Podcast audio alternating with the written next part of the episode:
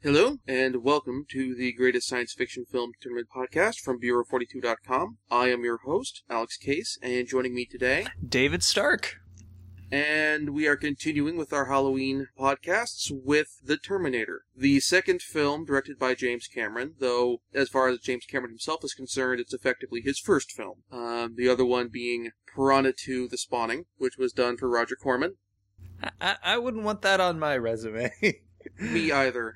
We will be talking about Cameron's work for Corman a little er, little later, um, when we get around to Battle Beyond the Stars. But for now, we'll focus on the work that kind of made James Cameron a big name, and I'd argue made Arnold Schwarzenegger a big name.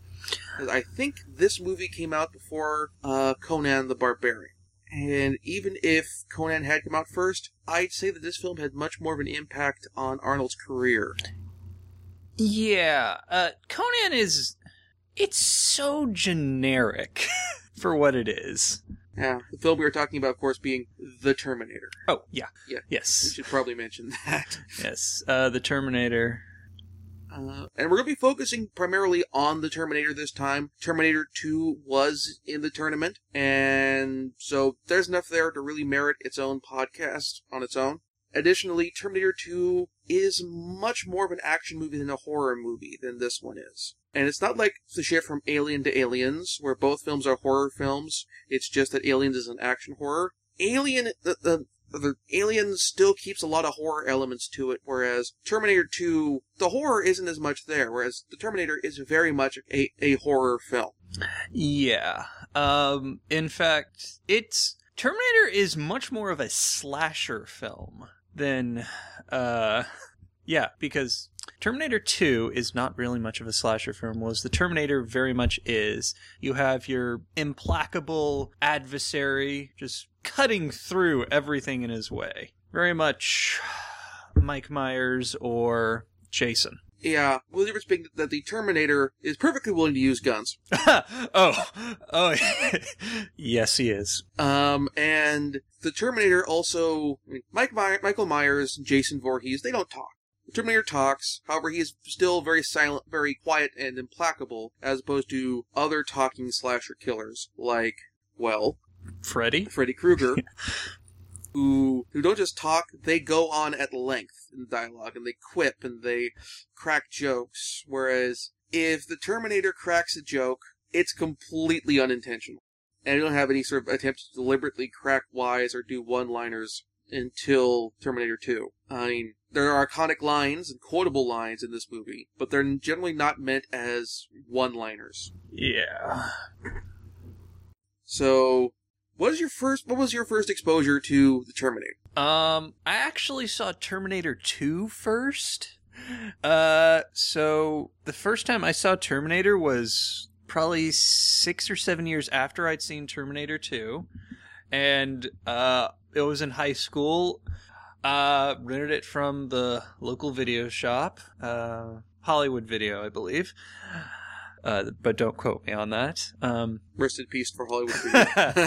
Yeah. Uh, ooh, you were so many memories there. Um, yeah, so I saw it. I went in th- expecting just an action flick like Terminator 2 and didn't get that much. Uh, got a very different experience. Uh, even at, uh, 14 or 15, Arnold scared the bejesus out of me in this film. When I first saw the movie, I wasn't so much renting it from video stores, but just checking it out from the library Mm-hmm. on DVD. But same sort of thing. I'd seen Terminator 2 first and exposed to Terminator 2 through the novel as well first. I came into this um, kind of having some understanding of the backstory with Skynet and that sort of thing, and knowing to a certain degree in advance of all of, a lot of the important things which from Terminator, uh, from this film that carried on to Terminator 2 in terms of, I knew that Arnold's Terminator was the bad guy. I knew that Michael Biehn's character Kyle Reese was going to die, and that at some point they, Michael Biehn would, uh, Kyle Reese would end up being, being the, uh, father of John Connor. But other little visual tidbits I didn't quite know as well. Kind of, I'd forgotten about the, uh, dogs being used to detect Terminators. as well as for that matter the nice little semi-book ending with the uh, photograph with the uh, Polaroid of uh, Sarah Connor. So sort of like the Predator, this is a movie where you can't real where you can kind of go in at length with the synopsis, but it's you don't get as much out of it to a certain degree uh, as you would with say something like Vampire Hunter D or some of the other films we've discussed or um, that have appeared in the tournament. Probably the one of the more interesting ways that the um, film starts is it sets up right off the back bat like with Predator that this is a science fiction film where we see a snippet of the future war before a title card sets up the time travel part of things. Uh, the difference is is while Predator is undermined by the by the presence of the little science fiction sci-fi snippet at the beginning of the movie with um, seeing the Predator's ship deposit the Predator on Earth. Here, it wears its sort of science fiction time travel cards on its sleeve and makes the film more interesting and rise lifts it above the conventional slasher film because of it. With the introduction of both the Terminator and Kyle Reese in similar but also very different ways, where we get the where, where we see the predator, oh, the predator, the, the, the Terminator acting in predatory fashion very quick, very early on, where he shows up naked and goes and kills two some street punks for their clothes. Oh man, these punks, these punks. One of which inc- is Bill Paxton, who we saw who we didn't really get into much when we were talking about Predator 2 last episode. Uh, we did talk about a fair amount when we were talking about Aliens last year for the podcasts. Yeah. So the only actor to have characters who've been killed by predators, terminators, and aliens. Wait, no. Actually, Lance Henriksen has also done it. Yep, Lance Henriksen, who also appears in the in this film. Yeah, a weirdly young Lance Henriksen is in this film. Yeah. Though Lance Henriksen, though I don't know if he boasts about this, can claim he's the only person to have been killed by uh, Alien, Predator, Terminator, and Pumpkinhead.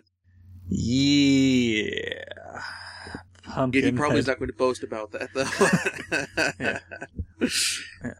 Also, one of the punks is one of my favorite character actors, Brian Thompson, in his first role. He's a big guy, and he play. He's just he's one of those actors who's in like just terrible, terrible movies, but he's like always around. he's the uh, alien bounty hunter on the X Files, right? Yeah, alien bounty hunter on the X Files. Um, he was uh, the big bad in Mortal Kombat Annihilation. He's yeah, he's just been in so many things. He was in a number of Star Trek episodes and Generations, actually.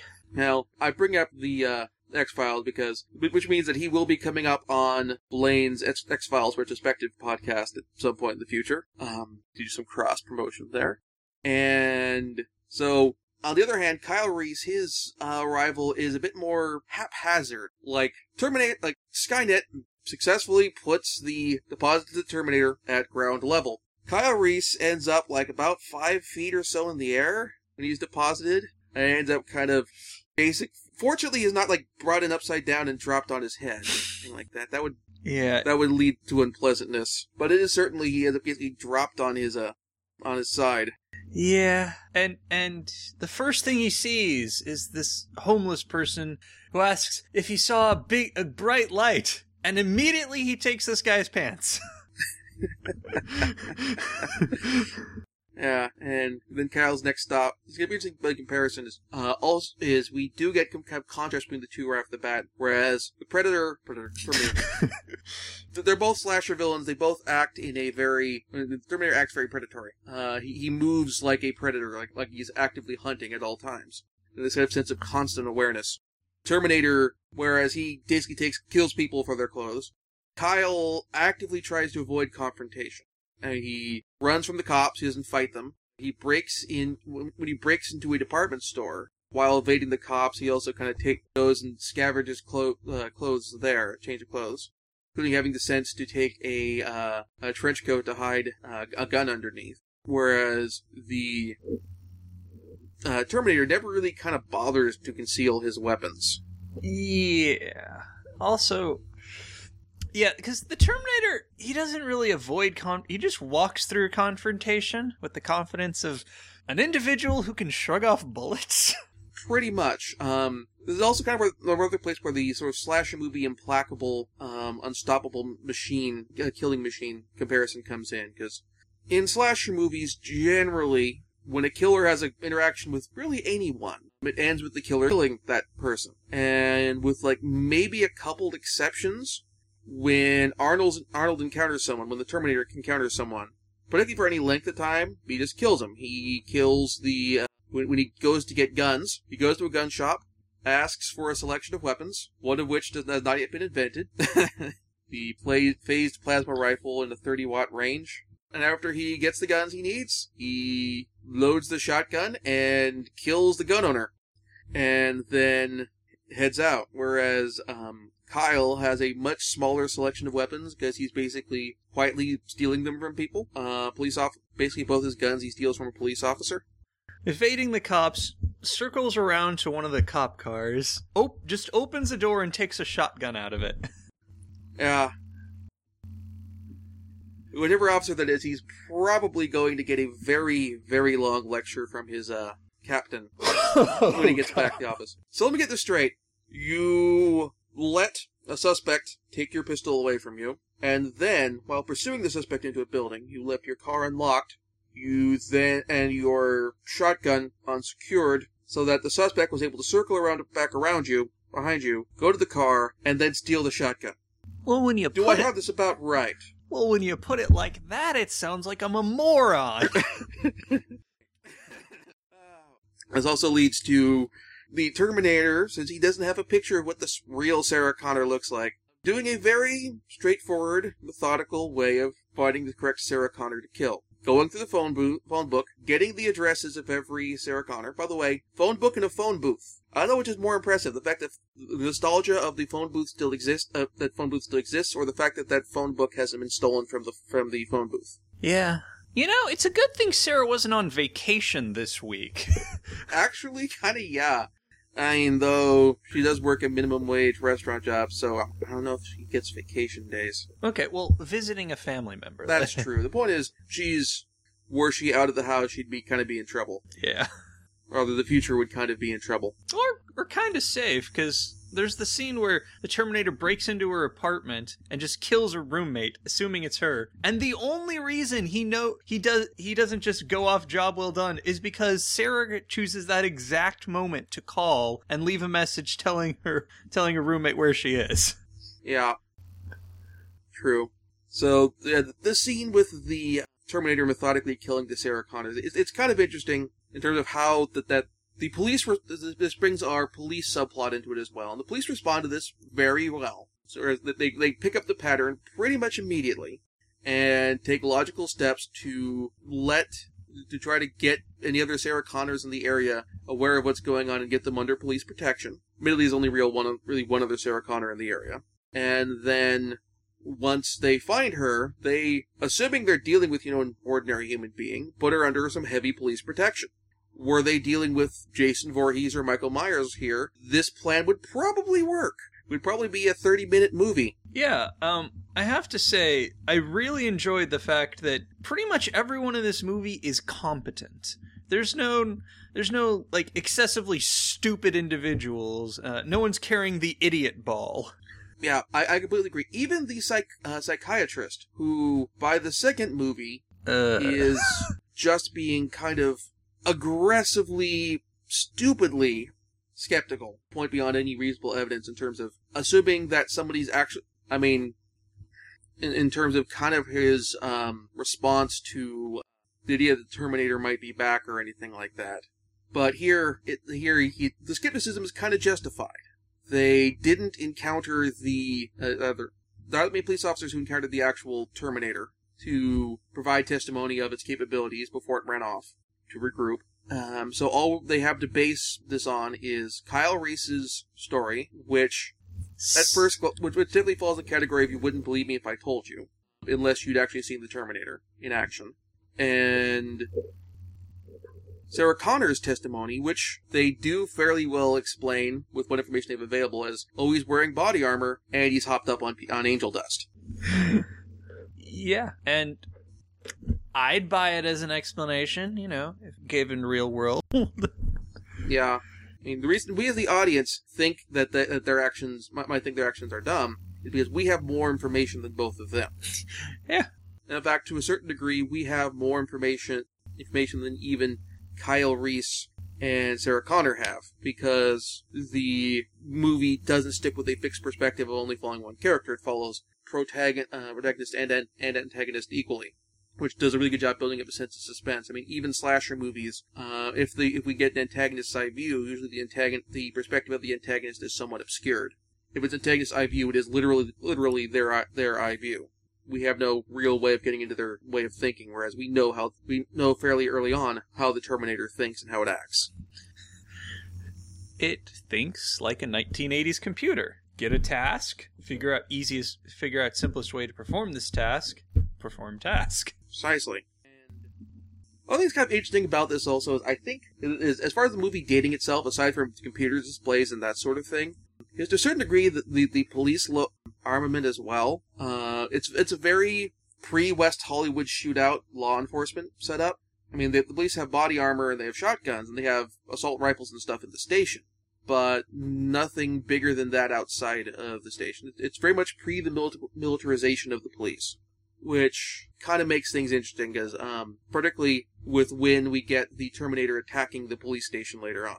I mean, it's it's a police station which isn't really th- considering the idea of oh a suspect is actually going to drive a car through the front door of the police station and go in and shoot the and completely destroy the place Yeah, it's it's interesting given just well what's going on in the modern day with the with militant police forces and military armed police forces. It's uh it's a simpler time.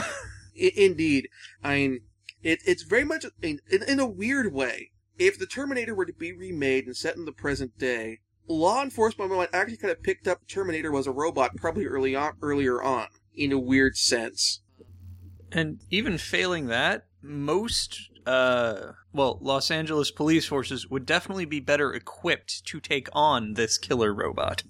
Yeah, it, it, it's almost a weird comparison to like if you look at say old Doctor Who and you see Unit taking on the Daleks or the Cybermen or the Sontar uh, or the Sontarans or that sort of thing, and kind of being overmatched or compared to say modern Doctor Who, like not just modern Doctor Who with when we see the Sontarans in the Poison Sky, but when we get to like the Battle of Canary Wharf, where the British military, not even unit specifically, but the British military is able to quickly muster and take out several Cybermen. They're still outmatched by Daleks because hey, Daleks, but they're anyway. Um, so that I don't think is is, is interestingly done. It's also kind of interesting compared to like I don't want to get too much into Terminator 2, but with how the Terminator gets information from the police compared to how, uh, how the T1000 gets information from the police, where we fairly early on, um, we get the Terminator's mimicry abilities, vocal mimicry ability set up, uh, established through him using the radio to get information.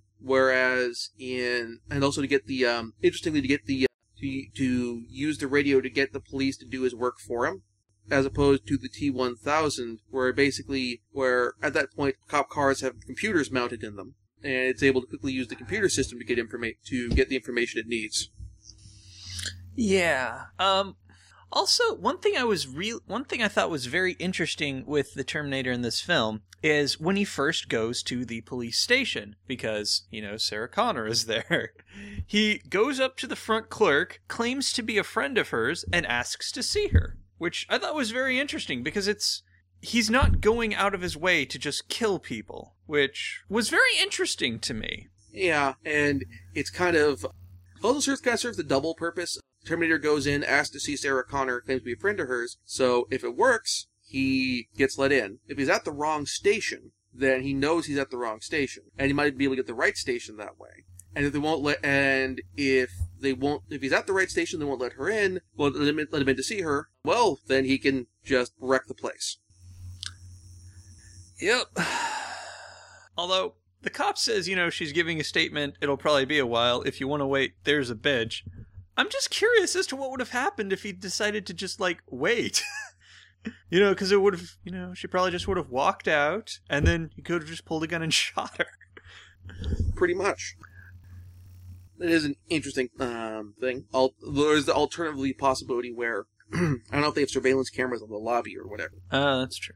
where it's like had had, had her um, look at the surveillance camera pic- surveillance pictures, the camera and say, "Hey, is this the guy who was shooting at you, or, or is this guy guy okay?" At which point they she could say, "Yeah, that's the guy." At which point she they hustle him hustle her out the back, and then they try to arrest her arrest the uh, Terminator and fail. True, true. Yeah. Oh, I just realized the person who I've completely failed to mention. We, we mentioned Lance Henriksen, Michael Biehn, and of course Linda Hamilton as Sarah Connor. Paul Winfield Ah, yes. as Lieutenant Traxler, who's in, in charge of this investigation, and who we'll be talking about later later when we get to the Star Trek movies in Star Trek II: The Wrath of Khan. He does a re, uh, he's uh, of, of the actors in this cast, he's probably the biggest name. Either the people in this cast are either character actors like Henriksen or Earl Boen as Dr. Silberman, or Michael Biehn, who was a, primarily a theater actor at the time. Guys who'd been basic B monster movies and fan- and Italian fantasy films and that sort of thing, like Schwarzenegger. And then kind of Paul Winfield's the big name which ties everything together.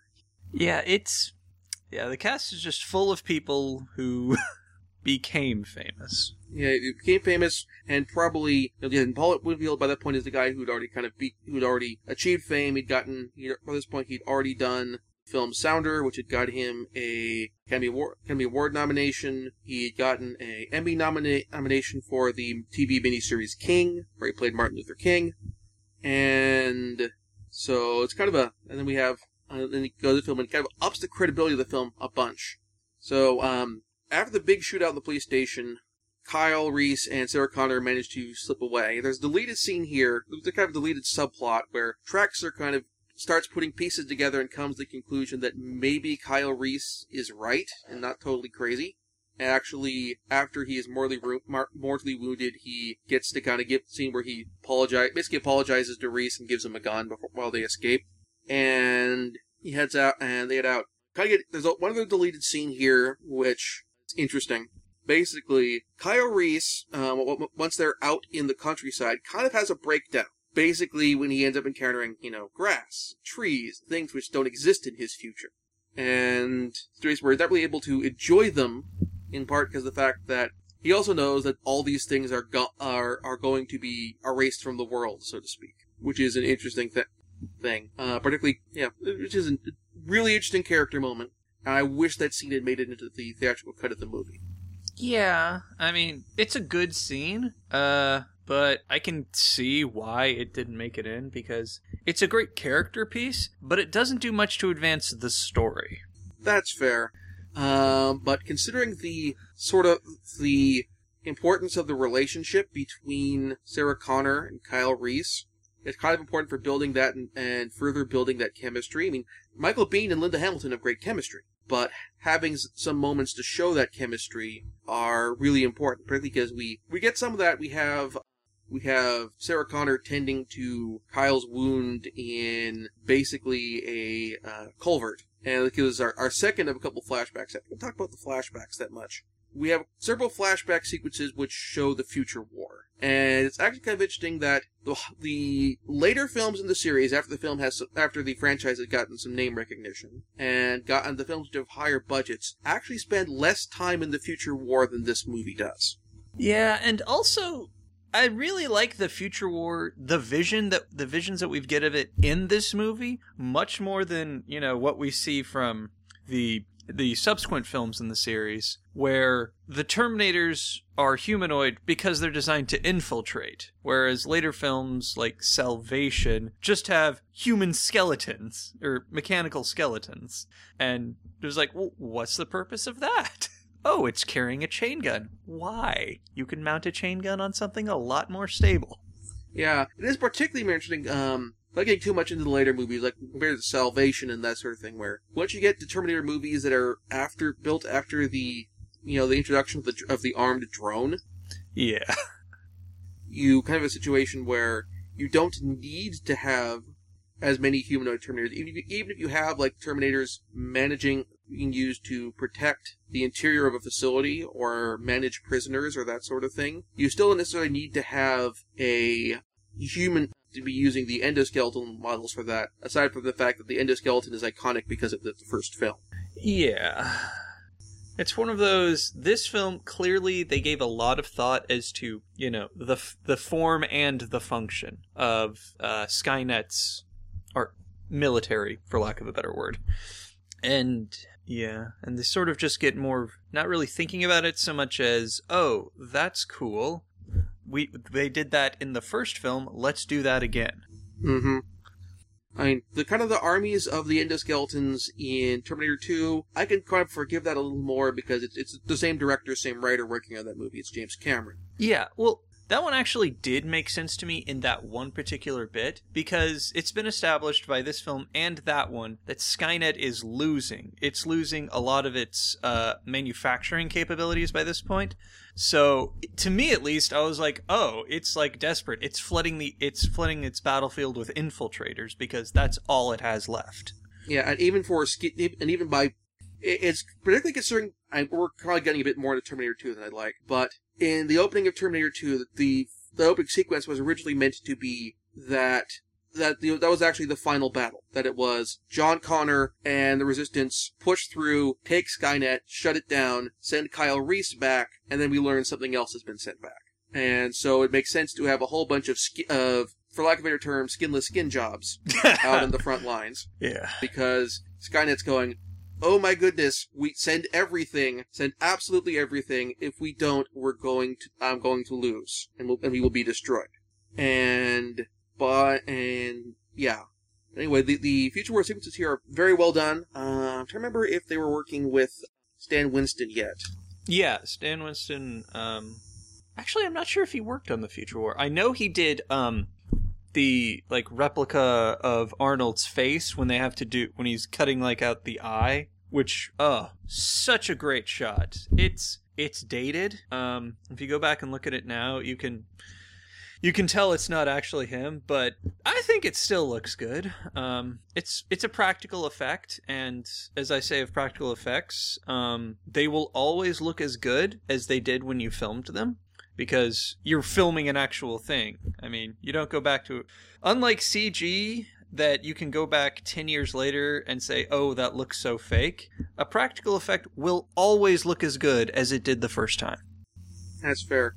Alright, so the Future War sequences were done by Fantasy 2, which is actually a studio I've discussed previously when we were talking about Flight of the Navigator, where they did the ship effects there, as well as some of the lighting effects for the, uh, when the ship travels back in time. So, other than that, we do have, we try to give a, a very brief romance subplot with Kyle Reese and Sarah Connor, basically ultimately culminating in a sex scene, and, uh, sex scene after making some pipe bombs bonding over pipe bombs. Okay. Yeah, he says he yeah he they're going to make plastique, which he learned how to do in, as a kid, and they make pipe bombs. well, presumably pipe bomb stuff with plastic, but yeah. still. Which is which honestly is sort of curious to me as to why he'd go with the plas- with the pipe bomb because those are really good for shrapnel, which is not something that's effective against the Terminator. When we see the pipe bombs used against it, it's either like point blank range-ish stuff, like with the truck, or when Kyle Reese dies, where he stucks, basically sticks the pipe bomb in the Terminator's, in the endoskeleton's structure, or trying to disable the Terminator's vehicle. In which case, it does not, played out that well when it's used against the uh, Terminator's motorcycle, because theoretically the shrapnel should shred the motorcycle's tires and send him flying head over tea kettle, but that doesn't actually happen. Anywho, so, film kind of wraps up with, with Sarah Connor obviously being the being the final girl and defeating the T800 by crushing it in a hydraulic press. This goes kind of interesting with these films where the Terminate, where the various monst- various machines from the future are getting destroyed by other machi- by more modern machines. Um, hydraulic press in this one, um, giant uh, vat of li- uh, liquid metal in the second one. Terminator 3, if that existed, breaks the trend, but that movie doesn't exist, so. And there's one more deleted scene for this movie with um, revealing that the building that this final confrontation was happening at was Cyberdyne, which has previously been established in the film as being the company that builds Skynet. And some Cyberdyne em- employees quietly kind of grab the crushed remains of the T-800 endoskeleton and hide them to be reverse engineered and setting up the future. And the movie ends with uh, Sarah Connor getting the Polaroid picture from earlier in the movie taken and driving off into parts unknown to hole up and wait for the future. So, probably some interesting notes about the movie. Arnold actually had problems with the I'll be back line, the iconic line. Uh, he had problems pronouncing it with his accent. Apparently his his English still needed work at the time. Still, English is still pretty good, but needed a dialect, some more time with the dialect coach. And this, this, this is a movie where it's clear, like, oh, if they had the budget for a dialect coach, they put it into other things that would show up on screen, like the effects. Yeah. Um, I actually re- going back when I rewatched it for this review, I really liked that line because it's not really f- sort of a menacing "I'll be back." It's more of just a "All right, thank you for giving me this information. I'll be back later." Mm-hmm. It, it, it's it's a very casual line. It's the only reason that it's something we pay attention to is because it's it's it- become iconic and used in every other movie in the series. Yeah. Just the also one reason it's so great is because of what it immediately precedes. Of course. I mean, it, it, it heralds the truck hurtling through the front of the building and then the extremely impressive police station massacre. Yeah, the running gun That's battle. really what it is. Okay, so actually, yeah, this was made after Conan the Barbarian, but before Conan the Destroyer. Well, sort well before Conan the Destroyer was released. There was actually a pause in production where Dino De Laurentiis basically said, "Oh, um, we're going to do Conan the Destroyer after all. We're going to go shoot that, and we're taking Arnold because of this clause we have in this contract." Ouch. Yeah. And basically, at this point, while they were kind of on forced hiatus, James Cameron went and worked on Aliens some more, in terms of the script. Yeah. And other interesting production notes. Arnold was not the first choice for for the uh, uh, Terminator. Oh. Actually, originally Lance Henriksen was the first choice to to play up the infiltrator model of this. But when they decided doing to go the menacing route, they considered going with O.J. Simpson, Oh. with, with perhaps the most hilarious in hindsight moment, or darkly comic in hindsight moment in film history, with James Cameron turning down O.J. Simpson, feeling that he would not be convincing as a killer. well, that's what the jury found. Uh, also, originally for Kyle Reese, actually Schwarzenegger was considered to play Reese. Also earlier on, I, I mean, if they went the Infiltrator route and had had gone with uh, Lance Henriksen as the Terminator, I don't think Schwarzenegger would have been a convincing Reese. Partially, would if he was having that much problem with his dialogue with pronunciation at this point, um, the amount of dialogue that Reese has to have because he's the, the primary exposition vehicle could have caused problems. I mean, by the time we got to Terminator 2, Arnold's English had got, um, uh, Ar- Arnold's pronunciation had gotten better. I would not be surprised if, like, between his money from Conan and his money from this, Arnold basically went, alright, I forget waiting for somebody for a movie to hire a dialect coach. I'm going to hire a dialect coach, sit down and make sure my, while I preserve my iconic accent, because people, the, the accent is as much a part of my brand, if you will, as anything else, make it so I am much more coherent and can handle some of these more difficult to pronounce lines. Yeah. Um, which is, you know, fine. I think it's great he hung on to his accent. Um, there are actually some actors who, because they have to do, you know, they have to put on an American accent, as it were, have actually lost their natural ones. Um, Gary Oldman, I actually just recently read about, he had to hire a dialect coach to get his old accent back because he'd been doing so many, so much work for Hollywood that he'd lost his British accent. Yeah, Christian Bale. I mean, most people probably don't really know that Christian Bale's British. Yeah. Oh God. Listening to him outside of a movie, it's completely different. So, I'm I'm glad that Arnold found found the good balance of keeping his accent while also maintaining coherence, as opposed to, I mean, oh gosh, what's his face Who did he play? from the from the Rocky movies? Not Stallone, but who was in uh, Rocky Four? I, the guy played Ivan Drago. Oh, um, sh- gah.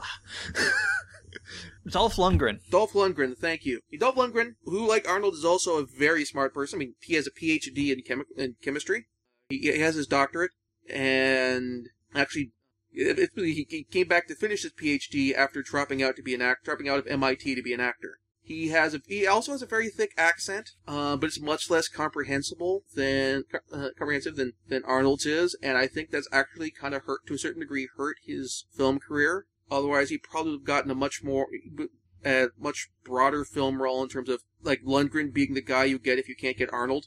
Yeah. Also, also just the choice of what movies they were in, really, because Arnold's much more Arnold, particularly from here on, is a much more. I mean, aside aside from some of his comedies, is a much more picky. yeah, and that really helped. Whereas Lundgren. Lundgren is not a bad actor by, you know, most definitions. He's he's a character actor definitely, but not a bad one. However, he has been in some terrible movies. Yeah, he is to a certain degree. I mean, he is a very he is a heavily working actor. He is to a certain degree kind of like Ron Perlman in that respect, where he where he doesn't say no very much. With the difference being is Ron Perlman's managed to attach himself with some big to some big name directors, which has helped his career in the long term. Guys like Guillermo del Toro, among others. Yeah. Whereas, I whereas to a certain degree because he's I, mean, I, I can't see any big name, high quality director, uh, recognizable auteur director that Lundgren has really attached himself to. Although, to his credit, Lundgren does star in one of my favorite comedies, Masters of the Universe. Not meant to be a comedy, but by God, it is hilarious. Yep. Arnold. He doesn't really attach himself. Actually, no, I could actually I could say I could kind of describe Cameron as an auteur director. I mean, his his uh, his film I mean, his filmography is primarily science fiction works, but he, he has a very distinct, well thought out vision of how his movies are, are, are put together, and it shows in everything he makes. Um, and while he's not as attached um, Arnold to his work the way that Guillermo del Toro has latched on to, to Ron Perlman, or how Quentin Tarantino has latched on to Samuel L. Jackson or Harvey Keitel, it shows that when that when they made Terminator 2, while certainly Arnold is iconic as the Terminator, the fact that they decided, oh, it's going to be a term, it's going to be Terminator versus Terminator, as opposed to Terminator, as opposed to even more advanced Terminator versus another human from the future kind of setup. yeah, there, was that whole, you know, sequel escalation where you have to build on what the previous film did, and eh, it works. It also allows two to be a different kind of movie than one, because you couldn't really have like all the action things you do if uh, the Arnold Schwarzenegger character in two was a human. Again, So, um, additionally, th- this film did. I mean, aside from it, it's from, building such a massive brand around it, it's got. It, it, it did very well financially. I mean, its budget was about sixty. Uh, it's about six million dollars, six point four million dollars. Our dear rule of thumb is if it is movie needs to make about twice its budget back to sort of be in the in the vicinity of profitability. And so going by IMDb, see if I can find this on Box Office. Uh, Box Office Mojo doesn't really quite exist the same way anymore as it used to, which means it doesn't exist, which is a bummer. By the end of uh, uh, January 1985, which puts us at about three months in theaters, for just its U.S. box office, not including any international stuff, the movie had made $38 million. And just on its opening weekend, it had ma- already made uh, $4 million. So we're getting, it's already getting pretty close. Do some quick math here. Yeah, so about, about five times its, about five, six times its uh, budget back by the end of its theatrical run. And that's before we're getting into stuff like home video or that sort of thing. So this movie definitely a financially successful film as opposed to just one of those cult classics that gets a sequel later on kind of things. It's fairly impressive. To say, it, it's really impressive, particularly for again, a horror film, effective, effectively. And because I think this film was kind of coming out around the time where there was a certain degree of pushback at the sort of slasher film horror movies, where we were getting like, okay, we're doing our final chapter of Friday the 13th. We're doing our final chapter of uh, Freddy Krueger because we're not sure how much longer we can push this out, and we're getting pushback from critics, we're getting pushback from audiences on this genre. And we have, um, let's see how it fared in the tournament. It also fared very well in the tournament. Um, it advanced the round of 42, which brings us into the actual brackets. First round went up against another horror film, which we'll be talking, which we may talk about next year. David Cronenberg's The Fly. And The Fly was terminated. 8% to 90%. yeah. Well, The Fly is Fly is a good movie, but This movie is dark, but this movie is a horror film, but The Fly is dark. Yeah, and to a certain degree, Cron- The Fly, like many of other Cronenberg's films that made it to the tournament, is much more focused on body horror, which is something that's not really for everyone. Yeah. I mean, the, the other body horror film which we've kind of discussed on here, John Carpenter's The Thing, while, also, while there are prominent elements of body horror in that movie, it also has really strong elements of suspense and paranoia. So even if you have to cover your eyes and look away for the body horror, there's all the other elements that, that, that uh, keep you in there and, and watching the movie. The body horror in The Thing is, um, it sort of expands and moves and helps the story along, whereas the body horror in The Fly is, for the most part, the story. The story is based around the changing, his body transforming. And it's, yeah, very different uses of the body horror. It, anyway, Terminator went on to go up against to beat Jurassic Park, Brazil, and Inception before finally running into 2001 A Space Odyssey, which basically shut it down. And there's no shame in losing to 2001 A Space Odyssey, as that one also got beaten by Star Wars, who, who was, well, our champion.